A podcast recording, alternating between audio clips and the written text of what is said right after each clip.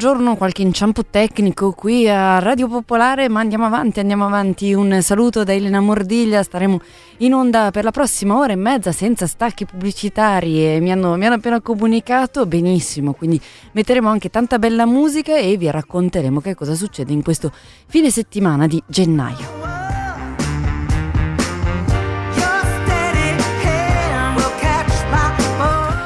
Times è un titolo di una trasmissione che sia anche un po' un augurio per quest'anno che sta arrivando, che comincia, insomma, lo sapete, eh, basta ascoltare Radio Popolare, basta guardarsi un po' intorno, comincia con qualche difficoltà e noi, insomma, ci auguriamo di poter continuare a raccontarvi eventi nel fine settimana, cose che potete fare, luoghi in cui potete recarvi, sì, in sicurezza, con tutte le precauzioni del caso, ma insomma eh, abbiamo tanta musica che vogliamo ascoltare, abbiamo tanti spettacoli che vogliamo vedere, ci sono tante cose che vogliamo fare quindi eh, dai, dai, speriamo di, di riuscire a farle.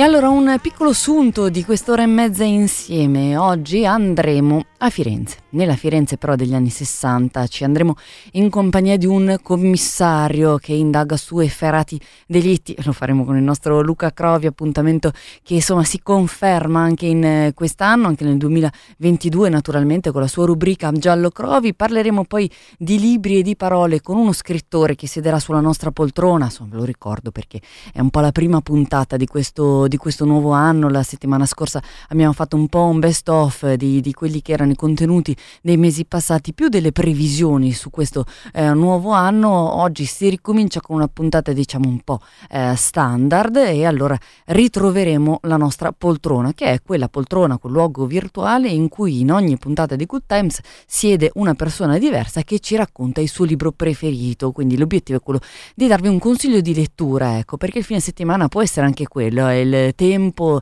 eh, liberato, il tempo anche dell'ozio, della vacanza, quindi del, del vacuum, del vuoto in cui potete appunto sedervi anche, leggervi un bel libro, andremo in giro per mostre come sempre con la nostra Tiziana Ricci, andremo al cinema oggi in particolare per parlare di un film che ehm, ha come tema l'ambiente e i giovani. E quindi resteremo poi anche su questo argomento quanto mai eh, attuale anche andando a teatro con il pubblico più giovane perché un altro eh, tema che si eh, conferma, un altro spazio che confermiamo in questa seconda parte dell'anno naturalmente è quello dedicato dello spazio dedicato al pubblico più giovane, ai bambini e alle bambine, e con particolare attenzione anche magari alle fasce d'età eh, meno coinvolte a volte negli eventi, quindi i, i piccolissimi e le piccolissime, eh, ma non solo, non solo. Ehm, e, e, poi insomma t- tante altre cose, tanta musica, l'abbiamo detto, tra poco, tra pochissimo, subito dopo il brano, ci sistemeremo invece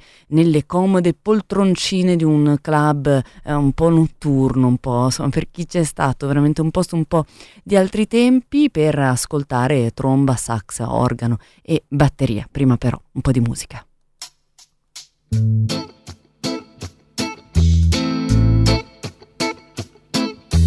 Hey, hey, hey, hey,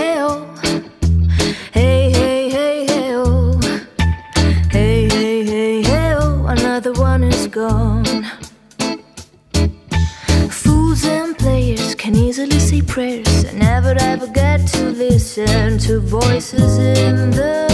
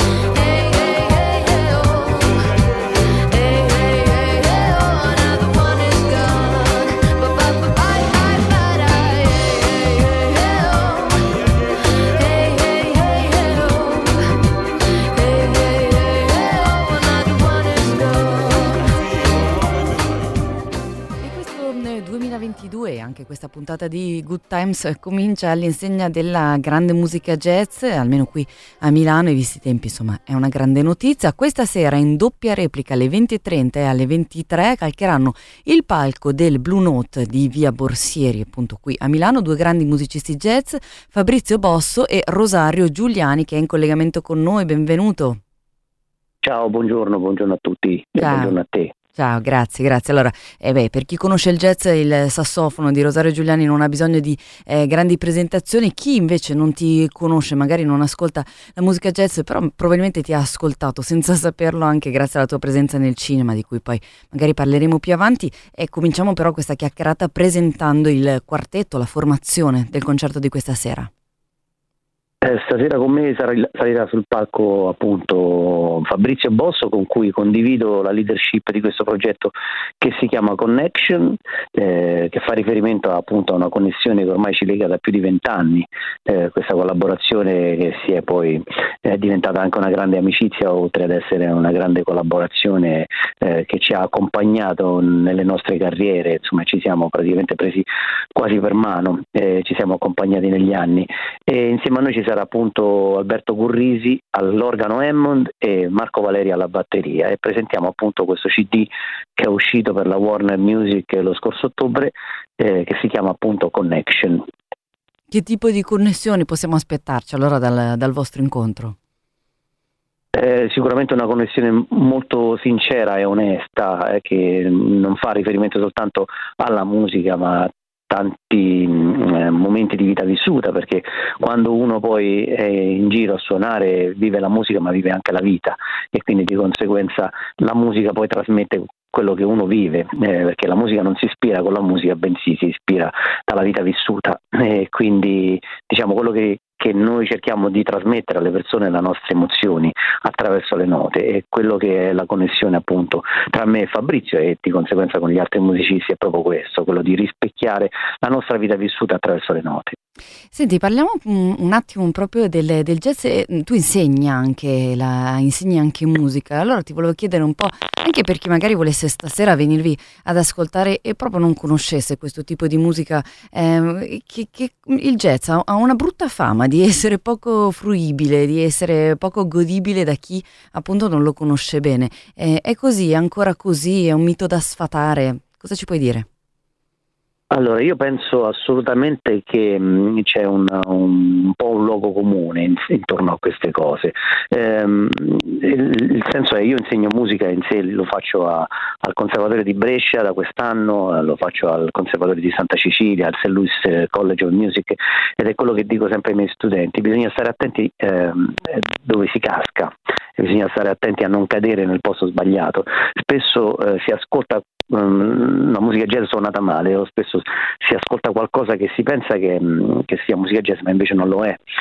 Quindi secondo me in realtà il jazz fatto bene arriva a tutti e questa è la testimonianza insomma, dei nostri concerti eh, che spesso non sono eh, seguiti soltanto da persone che amano e si, si, si intendono di jazz, bensì ehm, di persone che sono appassionati di jazz, magari persone che ascoltano soltanto la musica senza sapere di che cosa si tratta, quindi ehm, prendono soltanto le emozioni da, questi, da questi momenti. E quando queste cose arrivano alle persone più semplici è, nostra, è il nostro obiettivo realizzato eh, perché è, è, su quello che noi lavoriamo. Per esempio faccio proprio un esempio, stamattina ho ricevuto un, un messaggio da un signore che non conosco da su Instagram e, e, lui mi ha detto che aveva prenotato appunto per il concerto di stasera per lui e suo figlio. Io gentilmente ho ringraziato attraverso la mia pagina Instagram e lui mi ha scritto che era lui a ringraziare me perché rendo la sua vita migliore. E queste sono le cose in realtà eh, che, che, che ti premiano e che ti fanno star bene perché probabilmente lui è un appassionato di jazz, non sarà un esperto di jazz, però ecco questo è quello che secondo me bisogna eh, guardare e non penso che la musica jazz sia appunto una musica dura o una musica difficile soltanto per gli appassionati o soltanto per una piccola nicchia. Da un po' di tempo non lo è più, l'importante è farla diciamo, la prima responsabilità l'abbiamo, l'abbiamo noi, fare in modo che di salire sul palco e essere in maniera più eh, è importante essere dei grandi professionisti e a far arrivare alle persone la musica migliore che possiamo e soprattutto bisogna stare attenti a non cadere appunto nel, nella trappola di, di, chiamare jazz tutto ciò che, è, è, che non è jazz, ecco, tutto qua. Senti, eh, eh, lo dico perché eh, appunto ti riguarda, l'abbiamo detto in apertura, tu hai lavorato anche eh, alle colonne sonore di, di, alcuni importanti film, hai lavorato con Morricone, con eh, Trovaioli, con Nicola Piovani.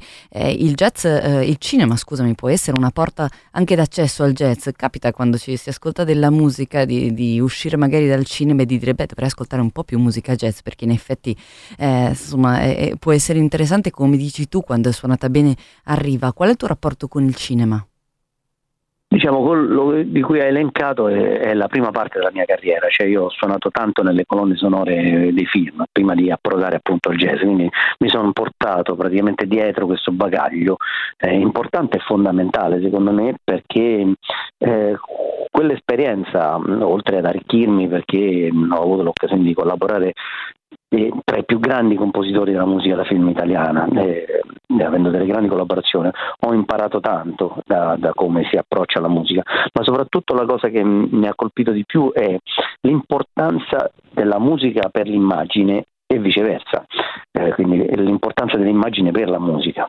Eh, ed è un po' riferimento a quello che dicevo prima, no? noi viviamo di, di note, ma mh, le note le, le eseguiamo le scriviamo sulla vita vissuta e quindi in quel momento noi scriviamo praticamente la colonna sonora della nostra vita e quindi diciamo che quello che rappresenta ogni concerto è esattamente questo, cioè l'immagine della nostra vita vissuta, quindi la, la colonna sonora della nostra vita, quindi quando si sfogliano eh, diciamo, le pagine de, dei nostri repertori e quindi di conseguenza delle nostre composizioni è come se sfogliamo il libro della nostra vita.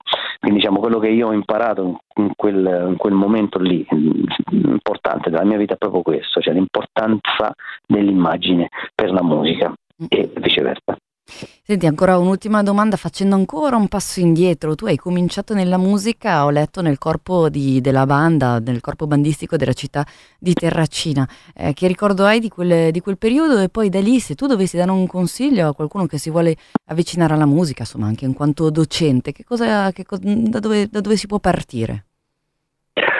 avere diciamo, un, un, un, primo percorso importante e fondamentale. Diciamo, io ho avuto la fortuna, a parte il, il corpo bandistico Città di Terracina, che era appunto una banda importante quando eh, io sono entrato, era una banda che già si muoveva eh, a livello eh, nazionale e anche internazionale facendo i vari gemellaggi e aveva diciamo, un, un, gruppo di persone eh, molto importanti e che suonavano bene, che era appunto la, lo scheletro no, del, importante della la base importante della banda, tra cui c'erano anche dei bravi insegnanti, quindi io ho avuto la fortuna di avere appunto dei bravi insegnanti eh, nel, nel, nel mio percorso sin dall'inizio, quindi diciamo che quello mi ha dato la possibilità possibilità di poter appunto sviluppare il mio percorso nel miglior modo possibile.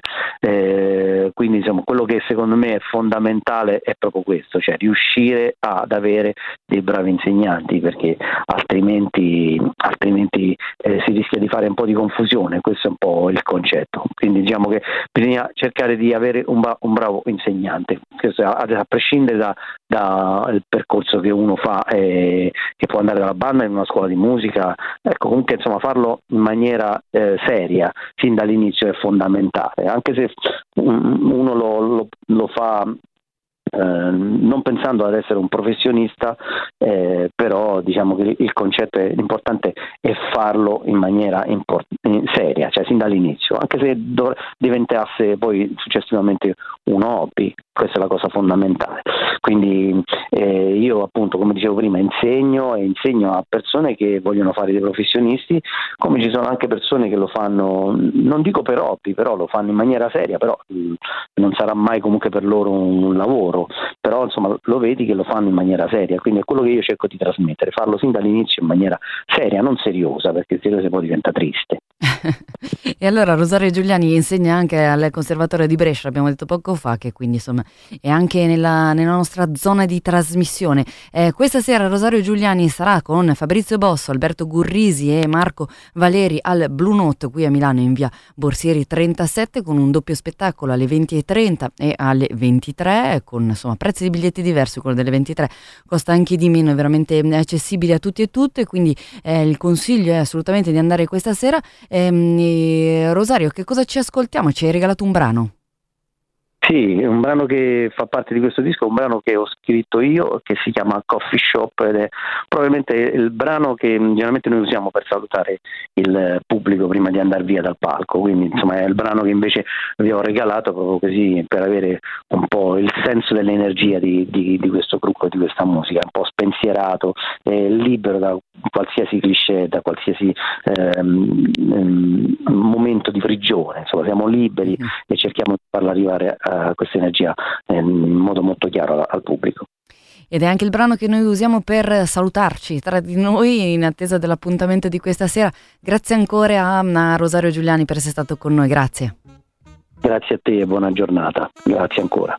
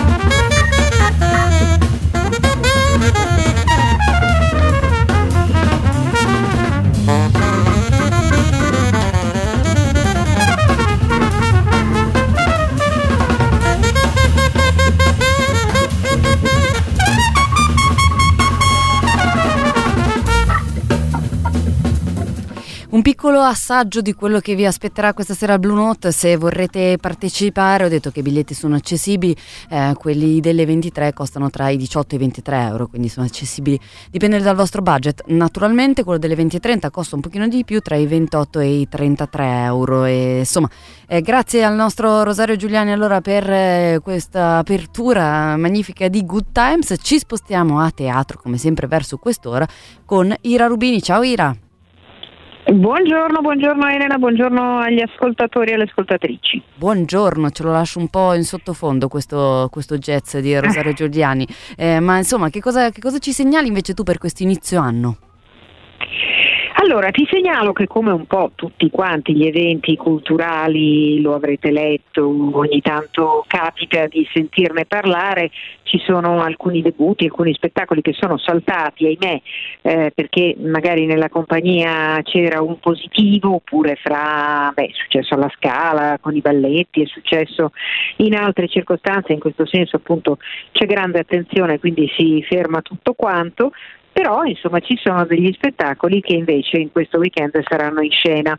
Eh, e allora comincio a ricordarvi che c'è ancora Filippo Timi con eh, il suo Mrs. Fairy Tale Non si torna indietro dalla felicità, eh, che appunto è stato uno degli spettacoli che sono durati tutte le feste. Scherzando, Filippo Timi ai nostri microfoni aveva detto proprio per non pas- passare il capodanno da sola, Mrs. Fairy Tale, che è il suo personaggio vestito anni 50, la casalinga disperata, diciamo così, che si è inventato già per un suo precedente spettacolo spettacolo dal titolo Favola sarebbe stato con noi per tutte le feste. Invece ricomincia proprio quest'oggi lo spettacolo che avrebbe dovuto debuttare il 5 dei Legnanesi. Sapete che eh, ogni nuovo anno eh, la compagnia ritorna in scena, ovviamente l'anno scorso hanno dovuto sospendere lo spettacolo, non ci resta che ridere, si intitola, è sempre al Teatro Repower, quello di Assago per intenderci, l'ex Teatro della Luna, ehm, e, e riprende proprio quest'oggi la sua lunga tirata, parecchie settimane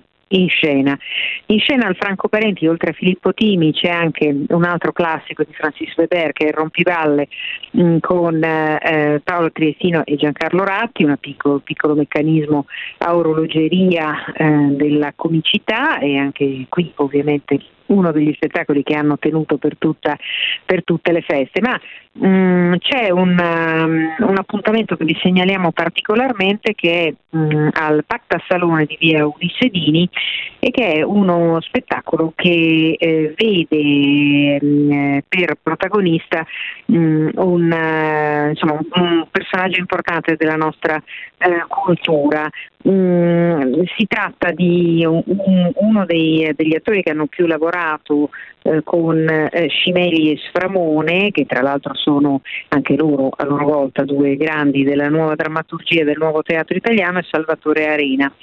Eh, questa volta arriva con un monologo tutto suo che si chiama Quanto resta della notte e che è appunto in uno spazio che magari potete approfittare per scoprire, quello del Pacta Salone di Via Sedini, dove si trovava un tempo il, um, il salone eh, CRT eh, e lo spettacolo è questa sera alle 20.35. Mentre ehm, vi eh, segnaliamo anche mh, mm, che eh, è ancora in corso la, l'Alice, Alice in Wonderland, mm, con diversi orari di replica perché è rivolta anche soprattutto ai ragazzi alla fabbrica del vapore. Eh, è un, um, uno spettacolo che è una via di mezzo fra un musical e un'esperienza immersiva e allora se in questo weekend cercate un posto dove andare con i ragazzi, quello è probabilmente uno eh, dei posti dove mh, mm, recarvi. Infine, eh, l'ultimo appuntamento in data unica, proprio domenica sera, è mh, mm, eh, Flavio Reglio che ritorna al Teatro della Cooperativa con eh, la sua conferenza sul cabaret. Praticamente la storia del cabaret raccontata ovviamente in chiave comica, cabaret l'arte ribelle al Teatro della Cooperativa di via Ermada. E allora tante cose, tutto il resto del teatro lo troviamo lunedì sera al suggeritore, giusto? Lunedì sera torni insomma, al suggeritore Night Live, eh, come ormai eh, è stato ribattezzato perché appunto andando eh sì. la sera un po' cambiato lo stile, eh, ci saranno come sempre degli ospiti dal vivo, sia per parlare del loro lavoro e dei loro imminenti spettacoli, sia per suonare. Grazie, grazie, grazie Ira Rubini. A risentirci, a presto. A risentirci, un abbraccio. Grazie, grazie alla nostra Ira Rubini che ci conduce come sempre tra le strade del teatro. Allora 331 6214013 per sms e telegram diretta chiocciola popolarenetwork.it per le vostre mail. Ci chiedete se siamo in diretta. Come no? Certo, siamo in diretta dallo studio 2 eh, di eh, Via Olearro e ci scrive, eh, non so se è in diretta qualcuno che si firma G. ma lo spettacolo Legnanesi è sospeso. Mi spiace per Ira. Adesso andiamo, andiamo a verificare verificare. Se fosse così, spiace anche a me, spiace anche a Max che ci scrive che il suo consiglio appunto di andare a ridere con i legnanesi questo fine settimana e di cominciare appunto il nuovo anno eh, così. Beh, speriamo di no, adesso lo andiamo comunque a verificare. Tra pochissimo invece andiamo a parlarvi di uno spettacolo per il pubblico più giovane che ha come tema il eh, riciclo.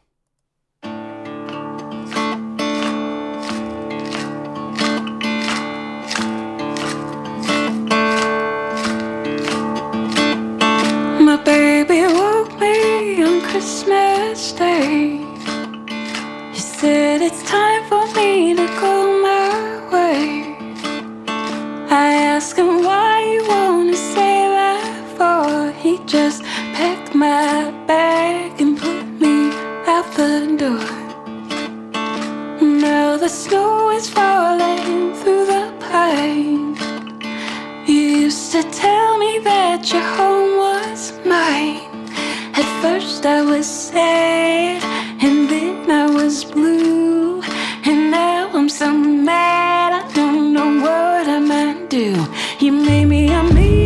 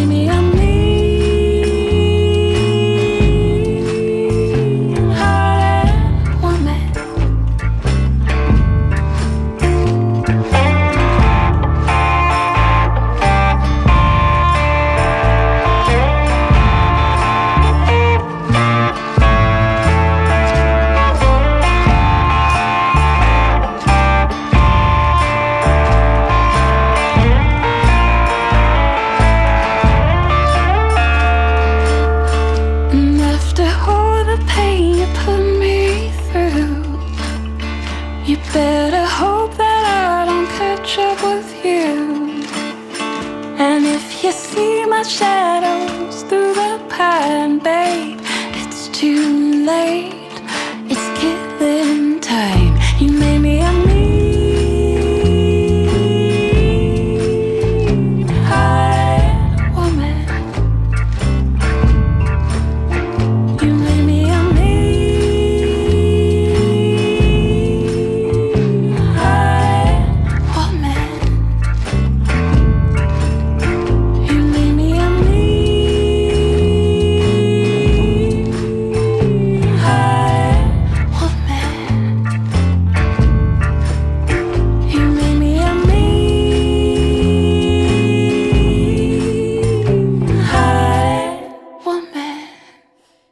Effetti anche a me purtroppo mi risultano saltati gli spettacoli della eh, Compagnia dei Legnanesi di questo fine settimana, e però arrivano messaggi contrastanti, continuate a scrivere al 331-6214013 per comporre insieme a me questa puntata di Good Times tra eventi annullati, eventi invece che resistono, insomma mm, eventi anche che torneranno, che sono annullati ma torneranno. Ci chiedete anche il titolo del primo brano, Celeste Changing for the Better, un brano del 2017. Allora andiamo avanti. Andiamo a parlare appunto eh, del pubblico più giovane, lo facciamo sempre intorno a quest'ora e, c'è una frase da cui io partirei per la chiacchierata con il nostro prossimo ospite, una frase di Andrea Zanzotto che eh, scrisse devo lasciare un biglietto a mio nipote, la richiesta di perdono per non avergli lasciato un mondo migliore di quello che è. E allora oggi forse possiamo dire a ah, tutti i nonni, le nonne, gli zii e le zie all'ascolto di non lasciare biglietti ai propri nipoti, ma di portarli a teatro. In particolare domani al Teatro Martinita alle 11.30 c'è, andrà in scena uno spettacolo dal titolo Riciclare è una magia della compagnia Fantastic Team di cui noi abbiamo al telefono in collegamento con noi Stefano che è uno degli autori e responsabile della produzione. Ciao Stefano, benvenuto. Ciao carissima, grazie, grazie dello spazio che date al teatro, grazie eh, molte. È un piacere, è un piacere. Allora, lo spettacolo di domani è di e con Mirko Cattaneo e Valentina eh, Grancini, la compagnia appunto Fantastic Team. Partiamo dalla compagnia, chi siete, che cosa fate? Sì, allora noi abbiamo cominciato a lavorare nel lontano 99 proprio con un'idea di mixare delle esperienze nostre. Io sono un prestigiatore innanzitutto e quindi il fatto di usare la magia unita alla manipolazione dei pupazzi stile Muppet, perché io ero sempre stato da piccolo un fanatico del Muppet Show, e unirli per spiegare delle cose. In pratica noi facciamo quello che si chiama edutainment, cioè mettiamo insieme eh, l'intrattenimento ma a scopo educativo quindi non siamo noiosi, spieghiamo le cose in maniera molto divertente e alla fine però spieghiamo dei concetti, dei concetti importanti, eh, molti in tema ambientale, per esempio questo lavoro riciclare una magia lo facciamo da più di vent'anni, figurati che io quando abbiamo iniziato pensavo vabbè fra due o tre anni, ti dico intorno al 2000, non servirà più spiegare a nessuno cosa, come si fa la raccolta differenziata perché lo sapranno tutti. E invece guarda siamo ancora qua e quindi si vede che questo argomento sì. interessa. Tutto è nato da un'idea, essendo un mago, che eh, le cose le facciamo trasformare no? come maghi e quindi il concetto è analogo alla, alla raccolta differenziata. Se buttiamo via la carta, la carta rinasce e diventa nuova carta, è un po' una magia, insomma, questo è il concetto dello spettacolo. Ci rivolgiamo come stile direttamente al pubblico dei bambini fra i 4 e gli 11 anni, ma interloquendo con loro, cioè è uno spettacolo dove abbattiamo la parete e parliamo direttamente ai bambini che danno risposte di gruppo, che intervengono sulla scena eh, facendo anche loro delle magie o trasformandosi in personaggi eh, che faranno delle cose e, e, poi ci sono questi pupazzi che sono un po' magici anche loro, per esempio eh, domani mattina ci sarà un libro che parla, ci sarà una lavagna che viene disegnata proprio e poi dopo essere stata disegnata si mette a parlare. E quindi diciamo che con questo stile agganciamo il pubblico dei bambini che comunque eh, ha bisogno di ritmo per essere agganciato e, e non distrarsi perché ha in sé ormai purtroppo i ritmi del insomma, della tastiera e dello smartphone tante cose che succedono in tanti secondi immediatamente.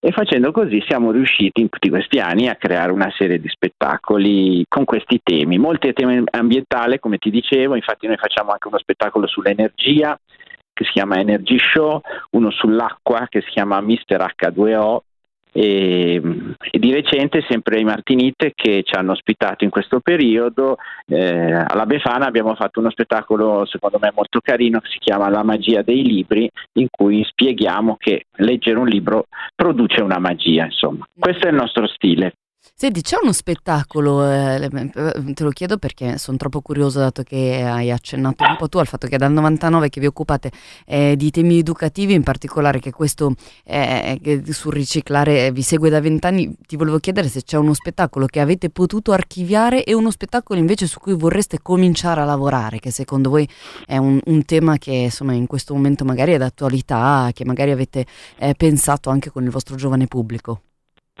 Sì, guarda, allora noi abbiamo archiviato un lavoro che tra l'altro ci piaceva tantissimo e che non, non è detto che ritiri, ritiriamo fuori sul Natale, era molto molto carino e parlava di positività, di atteggiamento positivo e poi era molto difficile, come sai, è difficile fare teatro, è difficile farlo poco, poche volte all'anno e quindi il Natale era molto carino, l'abbiamo abbandonato. Invece un progetto che è sempre lì per continuare o per rinascere o per essere prodotto riguarda l'alimentazione eh, abbiamo eh, messo giù delle idee, abbiamo tante cose da dire anche con la magia, eh, proprio sul tema dell'alimentazione, della piramide alimentare, credo che sia un problema, è un, più che un problema, insomma, un argomento da trattare, da trattare molto perché come tante cose che succedono, anche l'alimentazione nei piccoli diventa ogni giorno sempre più un problema e quindi noi lo affrontiamo molto leggermente, molto leggermente ma anche molto direttamente, cioè non raccontiamo fiabe,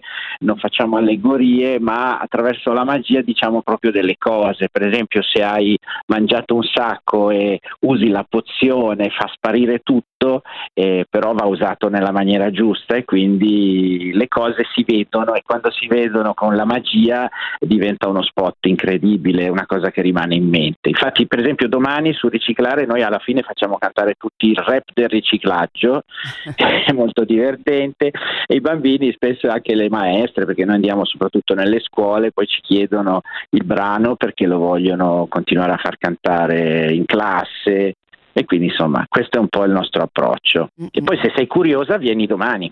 Ma come no, come no, sono curiosa. Mi, mi manca una creatura di quell'età da accompagnare, ma insomma posso, posso chiedere in Vabbè, giro. Prendila, prendila in prestito.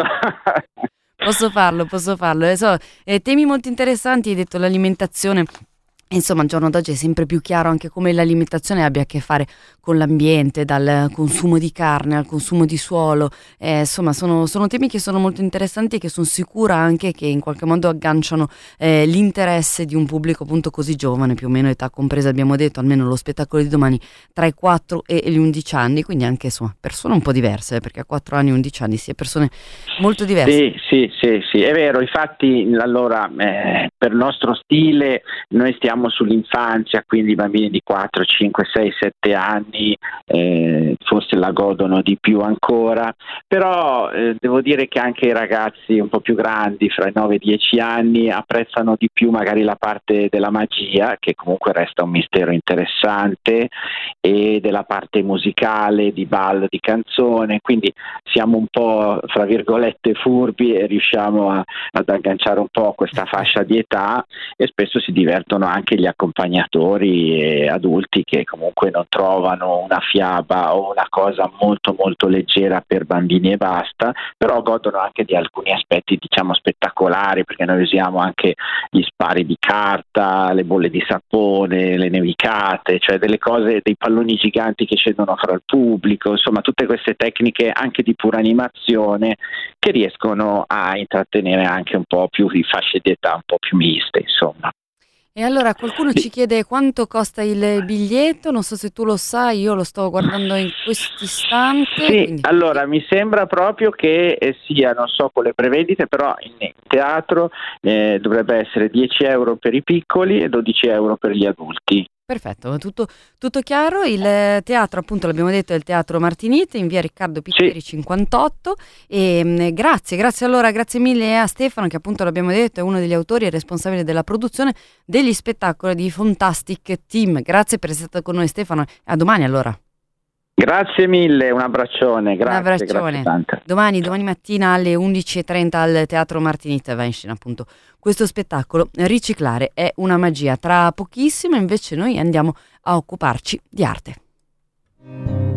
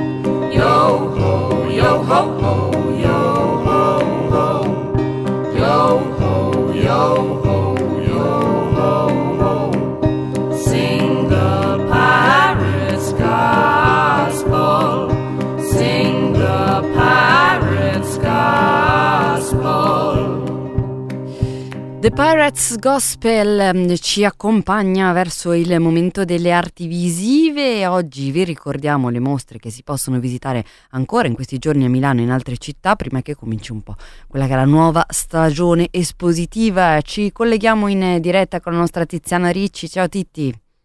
Ciao, giusto Elena, hai detto bene. Infatti poi nei prossimi giorni ci presenteranno le nuove idee, i nuovi progetti, anche perché ricordiamoci che abbiamo un nuovo assessore alla cultura, quindi eh già, eh, forse, ci, forse, ci, mette qualcosa di nuovo. Però eh, ci sono delle mostre che vale la pena di non perdere. Allora, io faccio, come si dice, a volo d'uccello.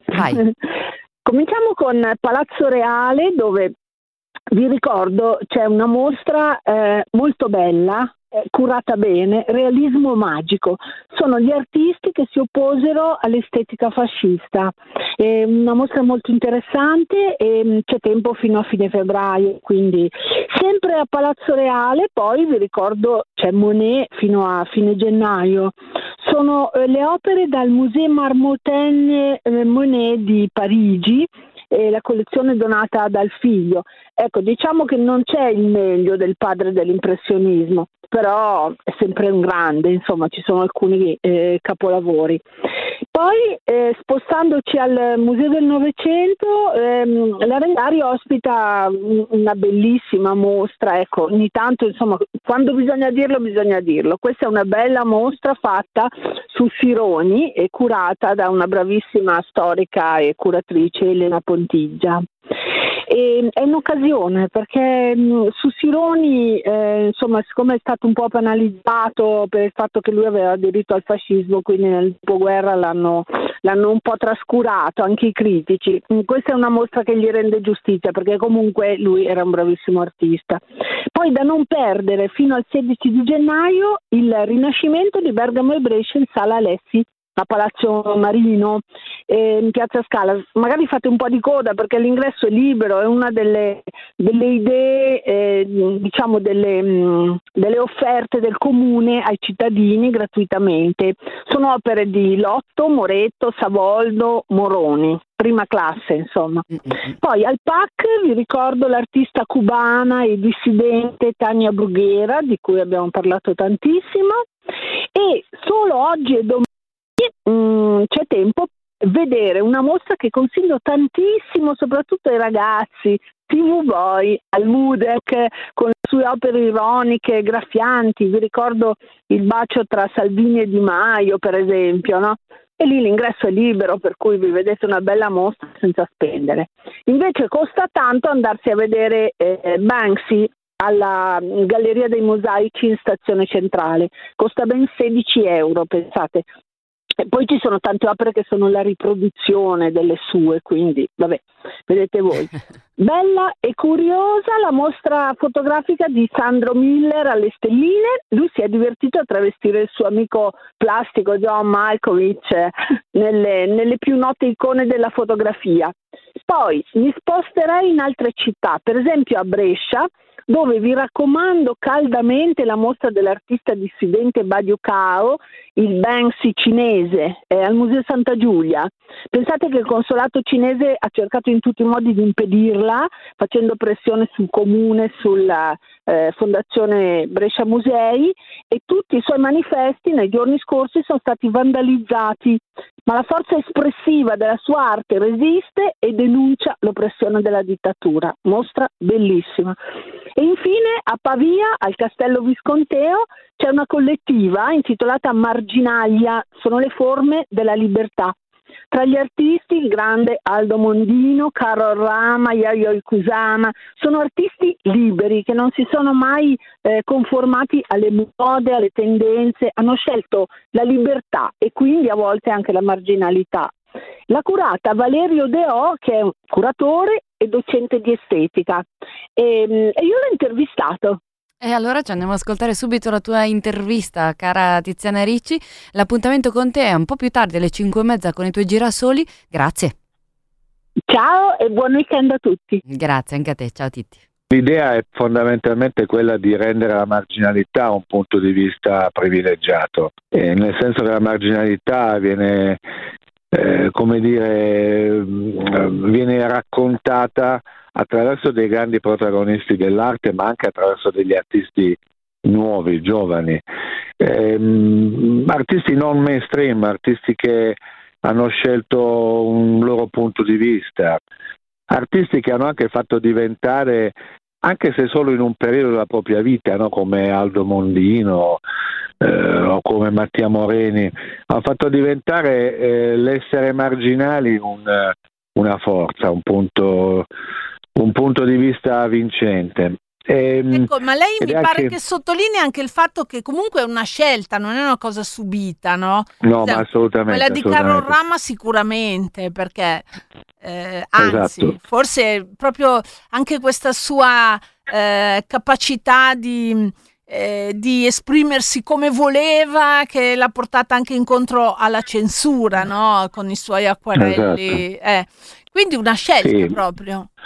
È una scelta, una scelta di essere controcorrente. Poi per le donne sicuramente, delle donne come dire del Novecento come Caro Rama, eh, fare l'artista era veramente una sfida gigantesca, quindi bisognava superare delle montagne e la scelta di fare quello che si voleva, anche in modo libero e provocatorio, era una scelta radicale. Quindi diciamo la mostra è anche un premio alla radicalità. Eh, non all'arte così insomma da NFT, se non, non un'arte insomma fondamentalmente legata a dinamiche di mercato, ma l'arte legata a dinamiche psichiche, alla spiritualità e anche alla voglia di fare arte, di essere artisti da parte di questi protagonisti dell'arte. Sì, perché anche Mondino, per esempio, eh, pur essendo messo, diciamo, nella corrente dell'arte povera, però eh, aveva mm, la capacità di, di,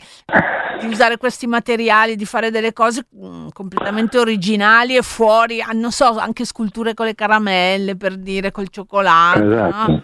cioè, una cosa sì, impensabile Aldo... all'epoca.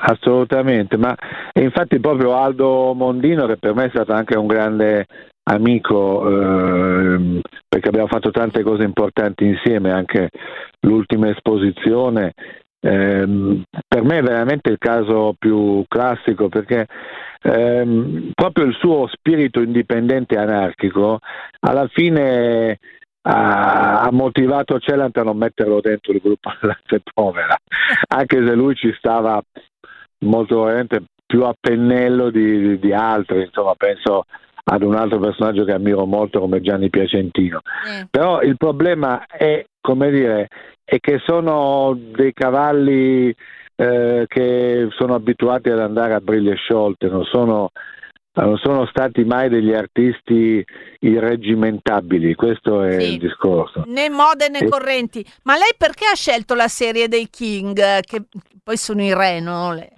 di Mondino? Eh, per, intanto perché la serie è meno conosciuta dei King, la, quella dei King rispetto alla sua ai Dervisci, uh-huh. ma poi perché la serie dei King lui non l'ha mai venduta, è sempre stata sua, cioè è sempre stato un pezzo della sua storia artistica, oltre che come dire, una sequenza straordinaria. E perché poi i King sono degli autoritratti, quindi come dire, l'artista che si mette a nudo e che documenta la, il proprio disagio, la propria, la propria insofferenza e anche la propria ricerca, perché i King sono molto importanti perché lui dopo un periodo di arte concettuale molto importante perché ha lavorato con tutte le grandi gallerie italiane, voglio dire, da certo. Christian Stein, da Christian Stein Marconi, cioè tutti i grandi, Persano, cioè tutti i grandi.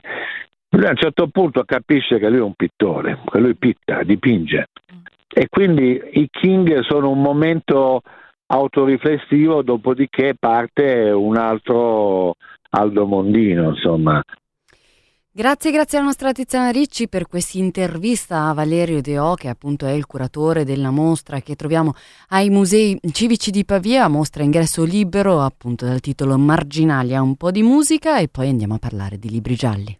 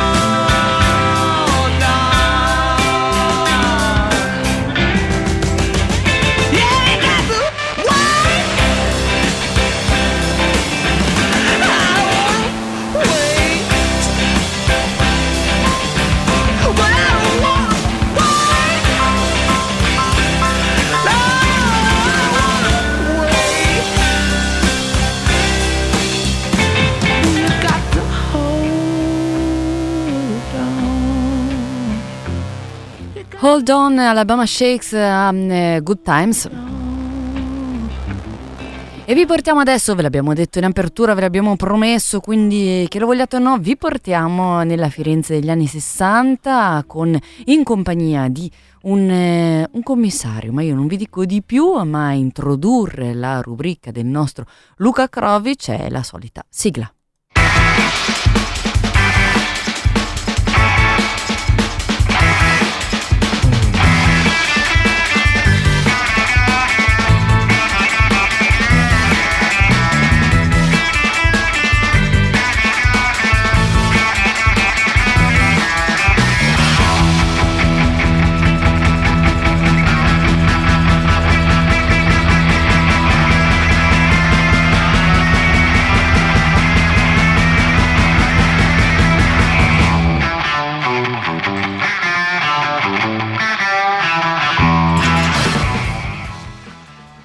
Commissario Franco Bordelli è un personaggio che è entrato nel cuore dei lettori romanzo dopo romanzo grazie al talento narrativo del suo creatore Marco Vichi. E Bordelli è un uomo che ha vissuto la guerra al fronte, terribili mesi dell'occupazione tedesca, i bombardamenti alleati, il mercato nero, le torture a Villa Triste, ma anche il dopoguerra fiorentino e la grande alluvione del 1967. Non è mai stato un santo e amato da sempre frequentare più i delinquenti che i poliziotti. Cena spesso con ladri e prostitute per i quali ha più rispetto che per la gente apparentemente per bene. Per illuminare alcuni momenti del passato di Mordelli, Marco Vichi ha deciso di raccogliere in un'antologia dal titolo La casa di tolleranza tre storie singolari del suo commissario. La prima porta lo stesso titolo della raccolta ed è ambientata nel 1949, nel periodo in cui, finita la guerra, il giovane poliziotto sta ancora cercando casa ed è costretto a fare retate nei casini di Firenze su richiesta del questore Rossano, che due o tre volte l'anno ordinava di irrompere nelle case di tolleranza per un controllo alla ricerca di reati di ogni genere, dai più banali come l'alcol di produzione clandestina, le sigarette di contrabbando, fino ai più gravi come la ricettazione, la droga o la minore età delle prostitute, che a volte erano ragazzine scappate di casa. Il questore imbastisce queste retate nella speranza di un colpaccio, come trovare un ricercato o delle armi nascoste, ma per bordello, ma per bordelli sono sortite inutili dove preferisce di solito mettersi a fumare con le ragazze e bersi un rosolio in tranquillità, rispettando la loro riservatezza. E così, in una vecchia palazzina maleodorante, fa amicizia con una prostituta, che è la più bella e dolce delle ragazze che lavorano per Madame Fedora. Si tratta di Rosa, con la quale si apre un lungo rapporto di comprensione e stima reciproca che durerà poi tutta la vita. E se la donna si rifiuterà di fargli un maglione, Bordelli però non potrà evitare di mettersi a indagare per lei su un tipo particolarmente sospetto. Nel secondo racconto di questa antologia, che si intitola Morto due volte, il commissario investiga sulla doppia sepoltura di Antonio Samsa, il cui nome gli appare su una lapide passeggiando per il cimitero delle Porte Sante. Nell'ultima storia, invece, intitolata Natale di guerra, ci troviamo nel 1943, in Abruzzo, alle pendici della montagna, sulla cui sommità si trovava Torricella Peligna, quando il fronte era incagliato lungo la linea Gustav. Qualche settimana dopo l'8 settembre, quando la Marina Militare aveva cominciato a reclutare sulle navi i volontari per ricostruire il reggimento San Marco, che durante la campagna d'Africa si era coperto di gloria difendendo Tobruk. Erano tornati in pochi da quella tragica avventura, ma adesso per cacciare i tedeschi dall'Italia c'era di nuovo bisogno di un corpo speciale, capace di facilitare l'avanzata degli alleati. Così Franco Bordelli non aveva esitato nemmeno un secondo ad accettare la proposta e si trova in questo momento a scambiarsi storie ed emozioni con alcuni suoi commilitoni, tra i quali troviamo anche lo scrittore Curzio Maraparte che confesserà agli altri di essere inorridito dalla bassezza che può raggiungere l'uomo, così come ammirato dal sublime che ogni tanto sa esprimere. Ma quando si mette a scrivere è la bassezza che gli preme raccontare. I soldati trascorreranno la notte della vigilia tutti insieme e nelle loro storie vengono evocate vecchiette dal cuore d'oro che nascondono incredibili misteri, ma anche bambini dispettosi che niente e nessuno può fermare favole nere che di certo non augurano la buonanotte agli uomini al fronte, ma rimettono però a confronto con le loro emozioni. Emozioni forti che proverete anche voi leggendo l'antologia La casa di tolleranza di Marco Vichi, edita da Guanda.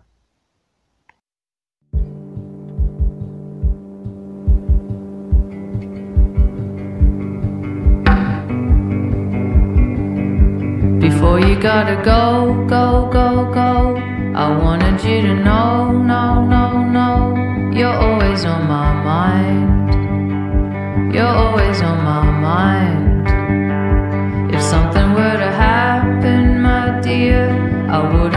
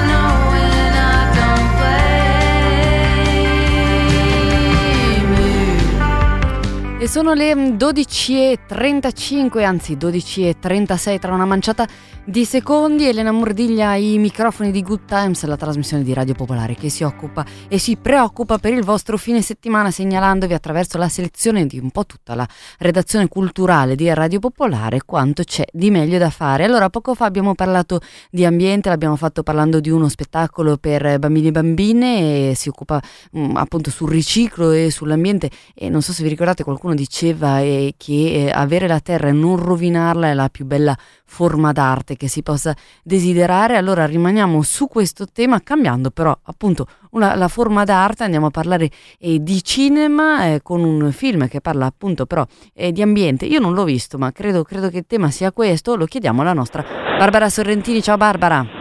Ciao, buongiorno Elena, buon anno e buon anno anche a te. All'ascolto. Anche a te. Allora sì, si ritorna al cinema finché si riesce, vabbè, eh, lascio perdere i vari preamboli perché sappiamo che insomma se si vuole andare al cinema si va con la mascherina, e, però si può ancora andare. Tra i tanti film usciti che erano già in programma, tra l'altro all'inizio di quest'anno, di alcuni abbiamo già parlato, di altri parleremo, volevo segnalarne uno che è veramente molto leggero e divertente nel raccontare appunto una, un dramma vero come quello ambientale e credo che molti di noi ascoltatori e ascoltatrici anche soltanto andando in montagna si siano resi conto proprio del disastro, visti il caldo che ha fatto, visto insomma, vabbè. Eh, è inutile negarlo, no? no, no. E aspetta che sto passando in una strada in mezzo a un po' di gente, risposto.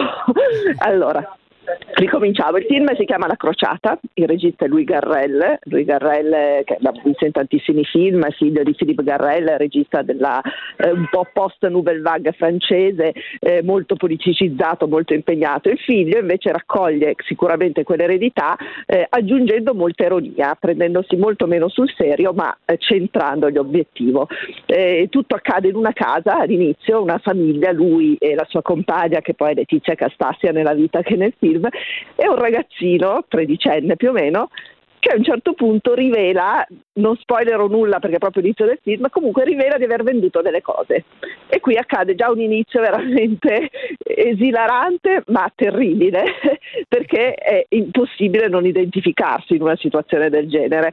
E dopodiché si capisce che tutto questo però è stato fatto con uno scopo, ossia quello di ehm, tentare di salvare il pianeta. Quindi un gruppo di ragazzini e ragazzine in Francia che si sono unite ad altri ragazzi anche di origine africana, perché poi tutto questo verrà fatto in Africa, andare nel deserto e eh, risolvere una problematica. Adesso anche qui non voglio spiegare cos'è.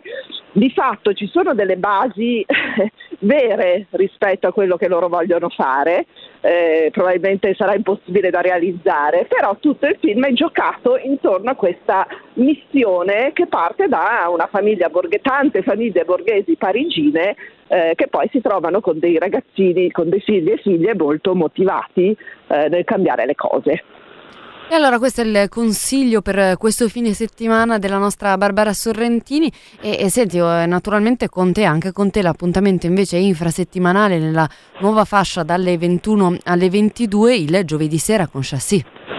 Sì, giovedì sera con Chassis e poi naturalmente in altri spazi come Cult, sì, certo. eh, GR, seconda pagina, insomma credo che chi è stato all'ascolto in questi giorni abbia sentito eh, vari momenti. Eh, per chiudere sul film che dicevo di Louis, di Louis Garrel, l'invito per chi ha, è, è sull'account Instagram ad andare a seguire nell'Instagram di Dandy Moretti c'è il suo video che ha fatto comunque già il giro del web e dei social in cui lui in italiano eh, spiega che non riesce ad andare alla presentazione del film che ne aveva fatto Nanni Moretti del suo cinema, il Sacher, eh, lo fa con un italiano veramente molto forbito e si addentra un po' in quello che può essere, eh, che è questo film, alla lontana ma ci si addentra.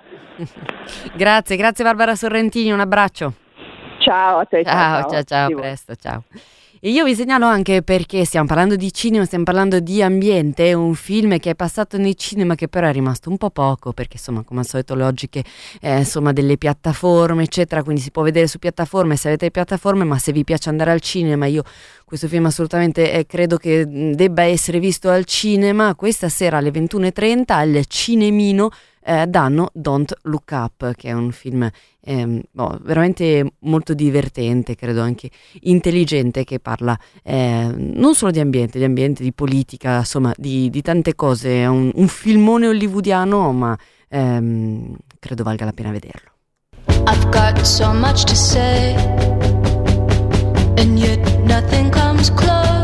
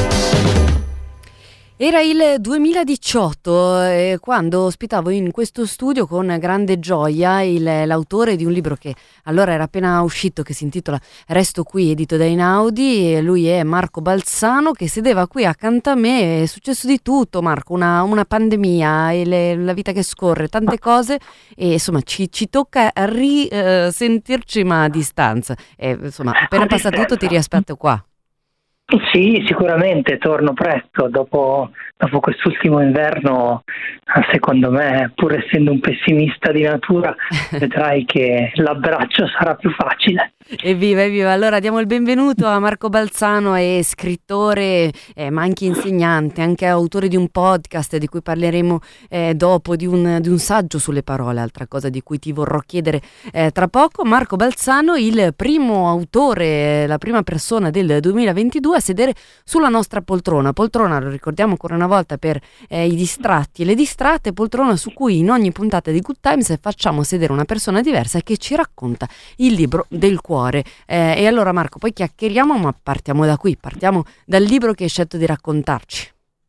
Sì, partiamo quindi da Furore di John Steinbeck, che è il libro Uh, Sciascia diceva che ogni scrittore ha sul comodino il libro della rilettura, cioè quel libro che non ha mai finito di parlarci fino in fondo e che evidentemente prima di cedere al sonno ci ritorniamo costantemente perché ci parla.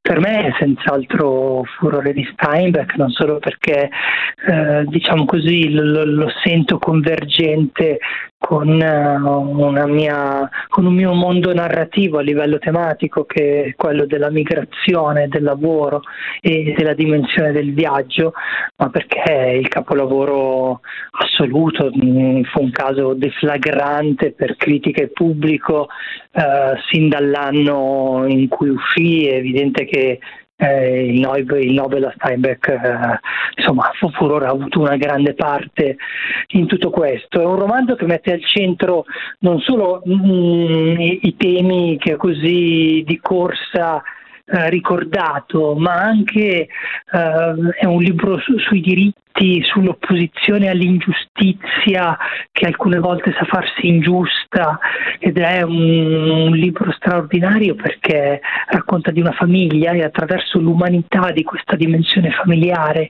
il cui cardine, la cui spina dorsale è questo personaggio femminile fantastico che è la madre che tutti chiamano Ma, compreso Tom Joad, il protagonista ora presente, ora assente del libro, che riesce a mantenere il bene anche quando il male, la miseria, la spinta continua ad andare verso una speranza fino all'ultimo prevaricano le sorti di questa famiglia e fino all'ultima pagina con questo finale che io giudico il più grande finale della letteratura, la madre è una figura generativa che spinge a dare altruismo e nutrimento anche nella miseria a chi ne ha più bisogno. E allora una grande lettura, una grande rilettura per coloro che l'hanno già incontrato, Furore di Steinbeck. Eh, senti Marco, tu sei oltre a scrittore, abbiamo citato Resto qui del 2018, nel 2021 è uscito invece sempre per Einaudi quando tornerò, tu sei anche eh, insegnante. Allora io ti volevo chiedere, volevo approfittarne, approfitto subito per chiederti che cosa significano i libri per i tuoi studenti. Io mi ricordo che quando ero piccola io, le, le, le persone ci dicevano, gli insegnanti, i genitori così, eh, che, che se si voleva parlare fare bene, si voleva pensare bene, occorreva leggere. È ancora così dal, dal tuo punto di vista, dal tuo punto di vista di osservazione di insegnante? Allora, mh, mm, sì, da una parte è senz'altro così e credo che al di là delle opinioni che avevi ricevuto tu e, e di quelle che ho ricevuto io sia oggettivamente così, perché i libri nel, nel migliore dei casi sono una selezione di storie fatte è composta con una selezione di parole che dovrebbero essere quelle più pensate, più meditate, più inanellate con cura e quindi sicuramente sono una fonte oggettiva di, di, di lingua e di pensiero a cui attingere. Probabilmente quello che mm, noi trascuriamo nel, nel, nelle presunte motivazioni alla lettura, ma anche proprio secondo me nel, nell'accostamento alla lingua, è di ricordare che le parole non, non servono tanto per indicare un oggetto. Voglio dire che se io fossi in un paese straniero di cui non conosco minimamente la lingua, è difficile che io muoia di sete perché non so dire acqua, in qualche modo me la cavo. Vero, la vera questione è che una parola serve per avere l'idea della cosa che indica e solo nel momento in cui io ho la parola che posso avere il pensiero di quella parola e quindi poterci ragionare sopra, sia in maniera concreta che metaforica. Quindi quello che ci dovrebbe spingere a conoscere parole è l'idea che le parole corrispondono a dei pensieri, che se noi non abbiamo parole non abbiamo pensieri e se non abbiamo pensieri siamo più facilmente manovrabili. È, molto interessante quello che mi chiedo è se i giovani oggi, se le, le, gli studenti a cui tu insegni eh, la vedono così, leggono, che cosa leggono e che cosa riesci a consigliargli di leggere magari.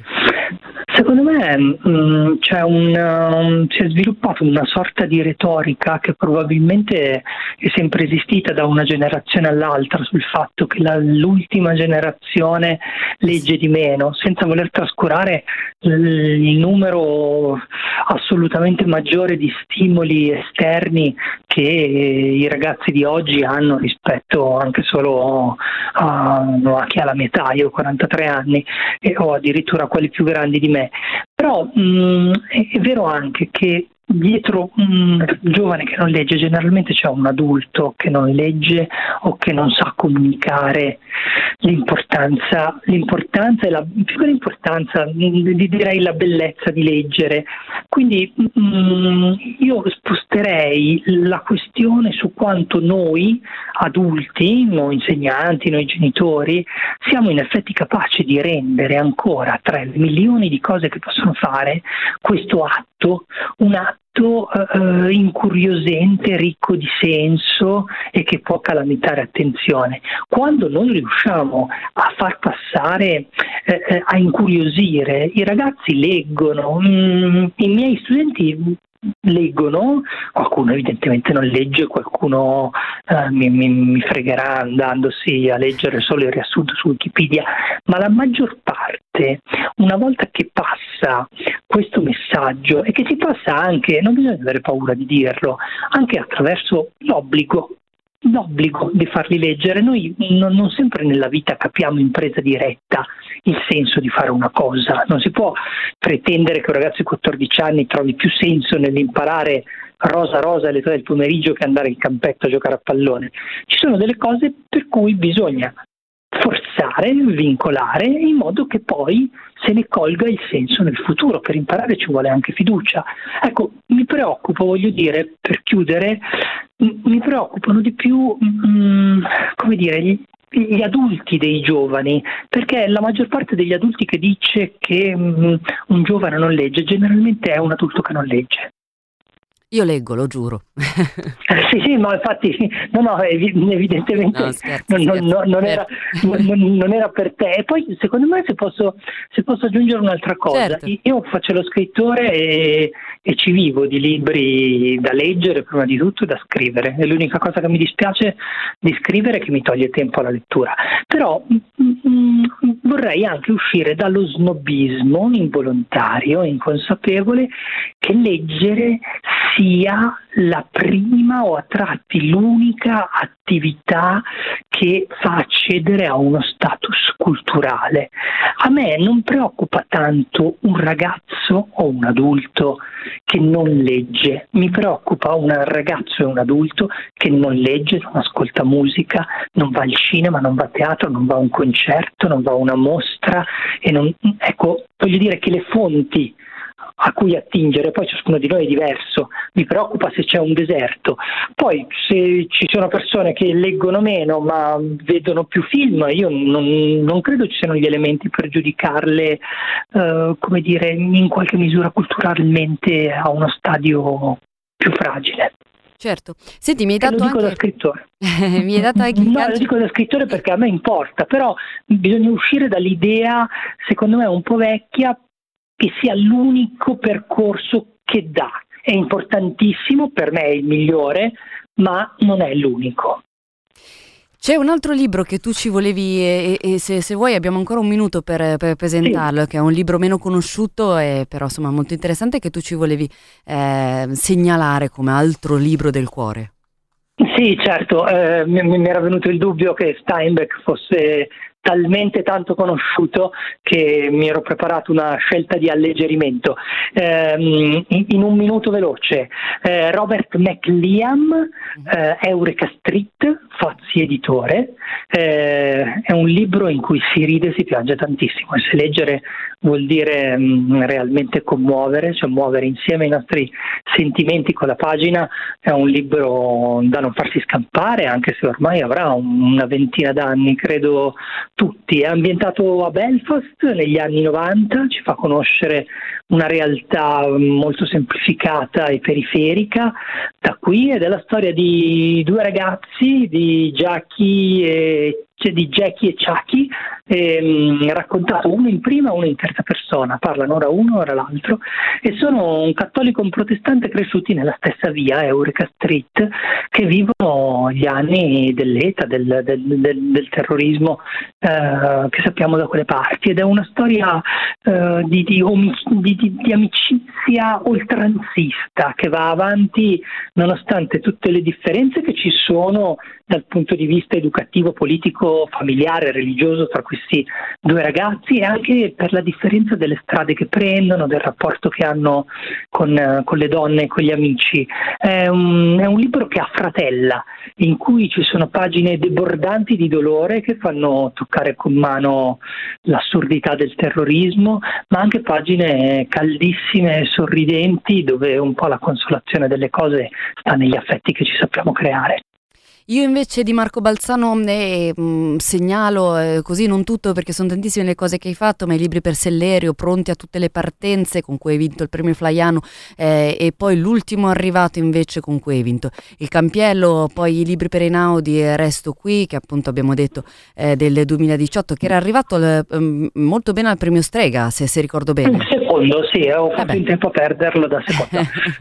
e del 2021 invece è uscito il tuo quinto romanzo Quando tornerò tornerò. Eh, segnalo anche invece, dato che siamo una radio e le parole ascoltate ci piacciono eh, Mi fa piacere dire che l'anno prossimo uscirà il film di quando tornerò, in cui stiamo lavorando ah. e, mm, e, quindi mm, spero che sia un'occasione in più per conoscere questa storia che credo racconti un, un bel pezzo di, di, di, della migrazione femminile dei nostri giorni. Beh, interessantissimo, ci torneremo sicuramente. Segnalo ancora per Audible la storia delle storie, le avventure della parola, che invece è un podcast con le letture della magnifica Federica Fracassi. Eh, Marco, grazie, grazie di tutto, davvero grazie per essere stato sulla nostra voi, è sempre bello stare in vostra compagnia. Anche per noi, buon lavoro. Ci ciao. vediamo presto, buon grazie, lavoro. Ciao, grazie, ciao, ciao, ciao. Grazie a Marco Balzano, l'ultimo ospite di questa puntata di Good Times.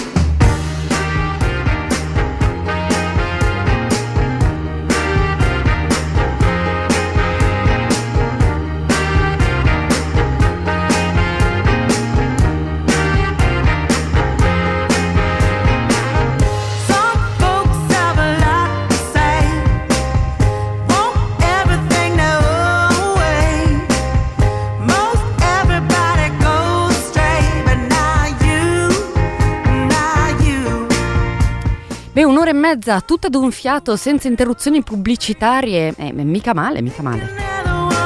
Ci scrivete ancora 331 6214013, ci segnalate agli spazi espositivi di Wow Spazio Fumetto a Milano che in Viale Campagna 12 la mostra Fumetto e comics Made in Italy, una grande rassegna dedicata al fumetto italiano, alla sua storia, alla sua evoluzione e ai suoi grandi autori.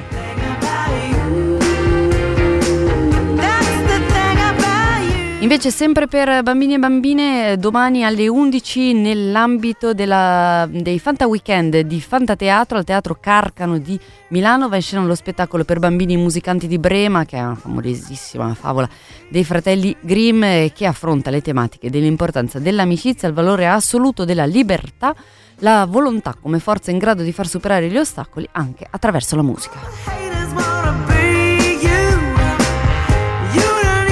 C'è un altro spettacolo che vi volevo mh, mm, segnalare negli ultimi proprio secondi, è l'Auditorium Comunale di Loreto a Bergamo. C'è uno spettacolo questo fine settimana, oggi e domani, per le famiglie. Uffa, pillole di noia contro la follia del tempo di e con Elena Borsato, Miriam Gotti e Ilaria Pezzera. E insomma, mi sembrava bello finire eh, con un accento anche sulla noia, su uno spettacolo che sicuramente in qualche modo insomma, ve la farà passare. Ehm, un saluto a tutte e a tutte da Mordiglia, come ci sentiamo domani per la prima puntata dell'anno di Sui Generis alle tre e mezza. Buon fine settimana a tutte e a tutti, ciao!